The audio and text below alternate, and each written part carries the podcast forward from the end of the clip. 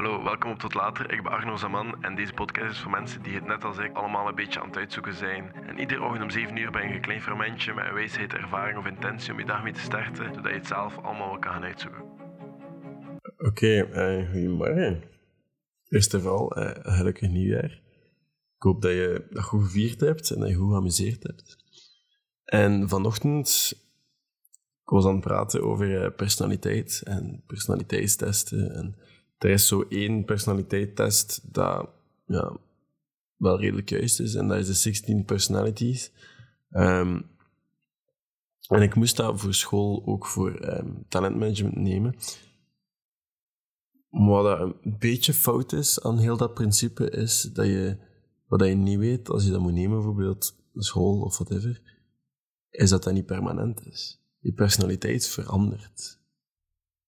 En dat vind ik heel maf. Want dat is iets dat, ze niet zeggen en dat is je niet... Allee, ik heb vooral...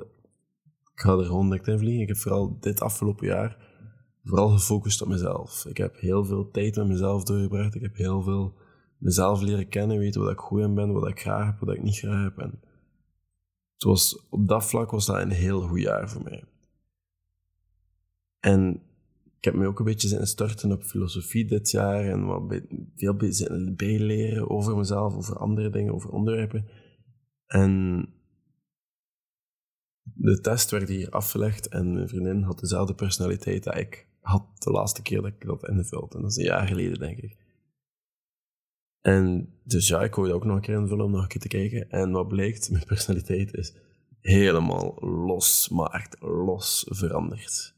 Ik behoor nu tot de zeldzame personaliteitstest. En ik weet niet of dat, dat veranderd is, omdat dat komt doordat ik gewoon nu beter op de vragen kan antwoorden, omdat ik mezelf beter ken.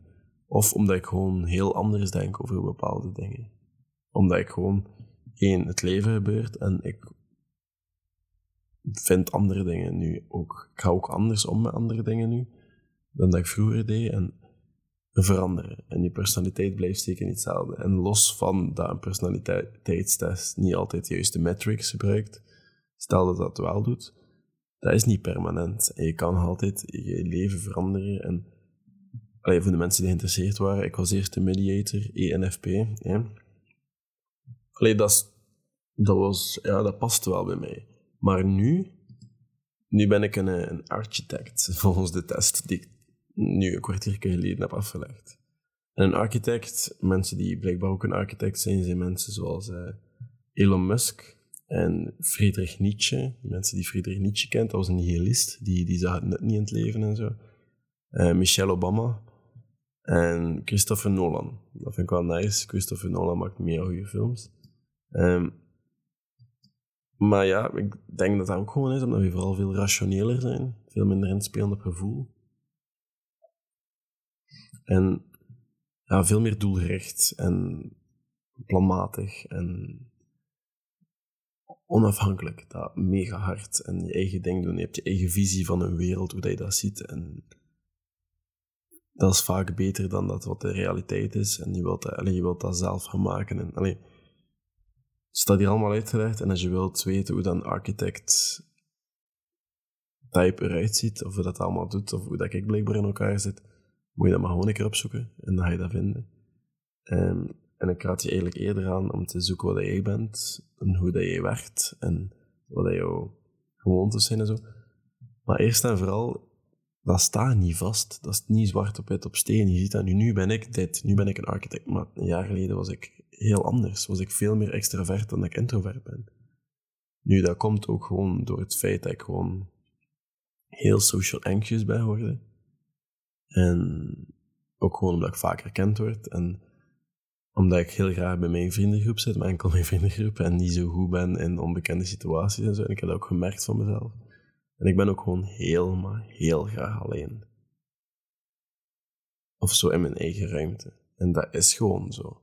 En dingen veranderen, nee. Dingen veranderen hoe dat je omgaat met dingen. En je leert jezelf kennen. En ja, ik heb ook gemerkt dat ik heel graag met plannen werk en lijstjes en gestructureerd ben en whatever. En dat is waardoor ik deze dingen ben beginnen maken. Hè. Maar dat zijn dingen dat je leert van jezelf uiteindelijk.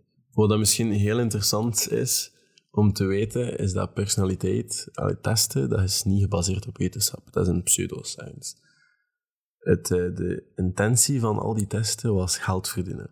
Zoals bij heel veel zaken. Maar bij personaliteitstesten was de intentie waarmee dat, ja, heel dat principe is gestart, was geld verdienen. En je kan dat zelfs opzoeken, maar die hebben een heel groot market share en er zit er heel veel geld achter. Dat is echt maf hoeveel geld er achter zit. Maar dat is immens veel, hè. Personaliteit. En terwijl je dat nu gewoon gratis kan ook niet. Maar daarachter zit heel veel geld, dat we niet van weten. En dat wil dus ook gewoon zeggen dat er heel veel soorten testen zijn en heel veel andere en heel veel wat de metrics niet kloppen of anders zijn. Er zijn personaliteitstesten zoals deze, waar dat er um, 16 verschillende soorten zijn, maar er zijn ook andere die zeggen dat er maar zes soorten personaliteiten zijn. Het enige wat ik goed vind aan die testen is dat dat zegt hoe dat jij bent en hoe dat je je gedraagt en als dat klopt, hoe dat je daarmee kan omgaan en zo. dat vind ik wel handig. Maar los daarvan moet je weten dat dat niet super rationeel is en super klopt, omdat dat, de intentie daarvan was niet per se wetenschap en is niet per se correct. De dingen dat die personaliteiten zijn, die gaan vaak kloppen, hè. die gaan vaak heel gestructureerd en ja, gewoon heel goed overeenkomen wie dat je bent als persoon en die ga je ook gewoon kunnen helpen met wie dat je bent. Maar puur dat je weet van dat de intentie anders was en dat het niet pure wetenschap is, kan je ook beter helpen verstaan dat dat niet vast is en dat dat niet permanent is. Dat dat niet iets is dat je niet kan veranderen. Oorspronkelijk zijn die testen ook, um, dat waren twee onderzoekers, allee, dat is van een bepaalde personaliteitstest, ik ken het verhaal niet volledig, maar dat waren twee onderzoekers. En die, um, ja, hun dochters, dat waren heel wat conflicten onderling en die hebben dan een personaliteitskus gemaakt. En die, hebben ook, die gingen vanuit het standpunt dat personaliteit iets vast is en dat niet kan veranderen. En eerder dat je zelf niet moet veranderen, maar de andere mensen zich zodanig moeten accommoderen of zich aanpassen zodat het veel aangenaam is. Dat is vanaf die principes eh, ingaan. Wat ik dan super interessant vind, want zo hing um, daar ook een beetje mee om. Wij moesten een talentmanagement en voor groepswerken. Dat zijn dan projecten. Ieder jaar krijg je een project. En dat is voor drie jaar verdeeld. Dat is nu een bedrijfsmanagement. En tijdens dat project word je in groepen gestoken. Allee, ze zeggen. Ik weet niet of dat ze dat ook zo via die personaliteitstesten doen. Maar ze zeggen, we gaan kijken naar wie dat waar is en of dat er leiders zijn en zo. En zo gaan we zodanig de groepen wat differentiëren. Staan dat iedereen een beetje goed met elkaar kan omgaan en dat er een beetje van alles aanwezig is in de groep. Ik snap van waar dat intentie komt en ik ga akkoord enerzijds met dat er een grote verscheidenheid aan groep komt en hij moet leren samenwerken met allerhande personen. Maar ze vertrekken een beetje vanuit het principe dat dat vaststaat en dat je dat niet kan aanpassen en dat eigenlijk iedereen zich een beetje moet accommoderen naar, ah, dat is een leider, dus die persoon moet de leiding hebben. Of dat is een dat, dus die persoon moet dat zijn en dat. Dat lijkt mij puur vanuit een rationeel punt, of ja, vanuit de dingen dat ik lees en de dingen dat ik hoor, dat je dat effectief kan veranderen. En dat iedereen zegt nog altijd, als ik nu, ik was eerst extravert en nu ben ik introvert. Dat is gewoon, ik heb daarvoor gekozen. En ik, allee, dat is gewoon de manier waarop ik nu leef nu. Als ik nu veel meer iets ga doen, en ik amuseer me daarin, dat meer met mensen is, ga ik veel meer extravert worden. Het is niet iets dat je niet kan aanpassen. Het is niet iets dat vaststaat. En niemand moet zich accommoderen of aanpassen naar mijn normen om te kunnen omgaan met mij. Dat hoeft niet. Ik, ik verwacht dat ook zeker niet. Ik, eh, ik hou niet dat mensen dingen gaan verwachten van mij, maar omgekeerd doe ik dat ook niet. En ik kan dat weer leggen met een onderzoek. Hè. In 1970 was er een onderzoek waarin dat ze heel duizenden mensen, ik kan het exacte nummer niet zeggen, maar ze hebben heel veel mensen ondervraagd over verschillende tientallen jaren. En dezelfde mensen. En die heel veel mensen, ze dachten aan het einde van het onderzoek, gingen ze een constante hebben tussen personaliteitstrekken die ging overeenstemmen en dat ging één lijn vormen. Maar uiteindelijk bleek dat niet zo te zijn. Het is niet gefixt, want dat, dat, dat veranderde continu en ze konden geen constante vinden in personaliteitstrekken. Dat was niet vast. En daarmee wil ik zeggen, het, het kan zijn dat je heel je leven hetzelfde personaliteit blijft. Het kan zijn dat je heel je leven niet verandert. Zo so be dat is oké. maar ik wil niet dat je denkt van, ik ben nu zo en ik ga zo blijven ik ben dat nu vanochtend op de harde manier te weten gekomen en ik ben het echt ingevlogen. Ik heb direct de podcast hierover opgenomen en wat dingen gaan opzoeken. Maar wij, wij hebben een beetje de illusie als mens dat wij denken dat we heel weinig veranderen over tijd. En dat, dat we redelijk ja, weinig dingen aanpassen, maar we zijn wel goed in dingen zien in het verleden dat we veranderd hebben. Ja, anders zouden bijvoorbeeld geen tattoos dat we niet meer content over zijn veranderen. Of zouden we niet scheiden van mensen. Van mensen veranderen. Hè? Soms matcht dat gewoon niet meer. Dat is oké. Anders zou ik ook geen berichtjes krijgen van gasten die nu willen vermageren of willen sporten en ja, wat meer willen werken aan hun lijf, omdat ze in het verleden dat misschien te weinig hebben gedaan. Maar de toekomst, de toekomst is anders en dat vind ik heel interessant. Wij gaan in de toekomst, omdat we, we kunnen dat niet voorspellen, we, we weten niet hoeveel dat we gaan veranderen en hoe dat we gaan doen. En we hebben het daar moeilijk mee. Omdat dat, dat is iets, ja, dat is iets, oeh, moeilijk. En daarom gaan we altijd die veranderingen als miniem zien of klein, terwijl dat daar vaak gewoon tegenovergesteld is. Er gebeuren heel veel dingen in ons leven wat ons heel veel gaat veranderen als mens, als persoonlijkheid, als wie dat we zijn. En wat dan nog interessanter is, je kan daarop anticiperen en je kan zelfs plannen om te veranderen. En dat is iets heel interessant om gewoon te weten. En meer dan niet gaat het idee van een authentieke zelf ons tegenhouden. Zo, we zijn heel gevoelig als maatschappij tegenwoordig. Tegenwoordig moet je heel goed opletten met wat je zegt en wat je doet, of hoe je omgaat met andere mensen, want social media zorgt ervoor dat het heel moeilijk wordt soms om te uiten wat jij gelooft, of wat jij denkt dat beter is. Ondanks dat je het goed kan uitleggen of niet, gaat dat, is de kans er dat dat gecanceld wordt. Zo is er bijvoorbeeld in Amerika een student die een tweet had gemaakt van, yo, ik, eh, ik ga niet presenteren. Ik ga daar niet meer aan meedoen, aan het presenteren voor de klas. Want dat maakt me gewoon social anxious. En ik krijg daar anxiety van. En dat is moeilijk. En heel veel leraren die gingen daarmee akkoord. En die snapten dat. En zo gingen ze... Ja, dat ging erin mee. Waardoor dat nu heel veel um, dingen dat buiten presenteren voor mensen... worden heel populair in de klas. Heel veel andere vormen daarvan. Zodat ze niet social anxious worden. Maar ook al lijkt dat een heel open-minded verhaal en van ah, leraren in Amerika zijn super open-minded en die gaan mee met veranderingen en zo, ook al lijkt dat zo. Eigenlijk is de uitkomst volgens mij veel negatiever dan dat die positief is. Gewoon omdat ze nu zeggen dat ja, ze psychologisch geen flexibiliteit hebben, die studenten. Dat, dat zegt de school in Amerika nu. Hè. Dus onze studenten die zijn psychologisch niet flexibel genoeg om te presenteren voor de klas, want ze gaan gewoon anxious worden. Ze kunnen zich niet aanpassen. Wat ervoor zorgt dat die studenten eigenlijk niet kunnen groeien als mensen en groeien in deze samenleving. En los van dat ze daar goed in zijn of niet, dat dat oncomfortabel is of niet, soms moet je gewoon dingen die oncomfortabel zijn doen. Dat is gewoon zo. En soms moet je daar gewoon mee delen. Maar door te zeggen dat we gaan dat niet doen omdat ze anxious worden daarvan, dat sluit volgens mij het feit dat ze kunnen groeien als mensen een beetje te veel af. Maar dat eerder negatief is dan positief. En dat is ook zoiets van, als je gaat vast zijn, want iedereen is een authentieke zelf en mensen zijn gewoon zo, je dat altijd gaat accepteren, kom je er vaak van gemakkelijk vanaf in het begin, maar op het einde ga je daar meer, meer aan lijden zonder dat je het weet. En dat idee van een authentieke zelf, dat, dat, dat is heel logisch, dat klinkt heel goed. Hè? Als het goed voelt en het voelt natuurlijk te jou, dan moet je het doen dan is dat iets voor jou.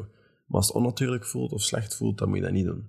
Dat is het idee in principe. En dat klinkt logisch en ik snap van waar dat komt, volledig. Maar hier is het altijd onder het gras. Als je mensen altijd zegt dat ze moeten doen wat dat, wat goed voelt en waar dat ze goed in zijn en enkel dat moeten doen, dan zeg je eigenlijk gewoon per definitie tegen mensen, je moet blijven doen wat dat comfortabel is voor jou. En enkel dat. En nooit uit je comfortzone stappen.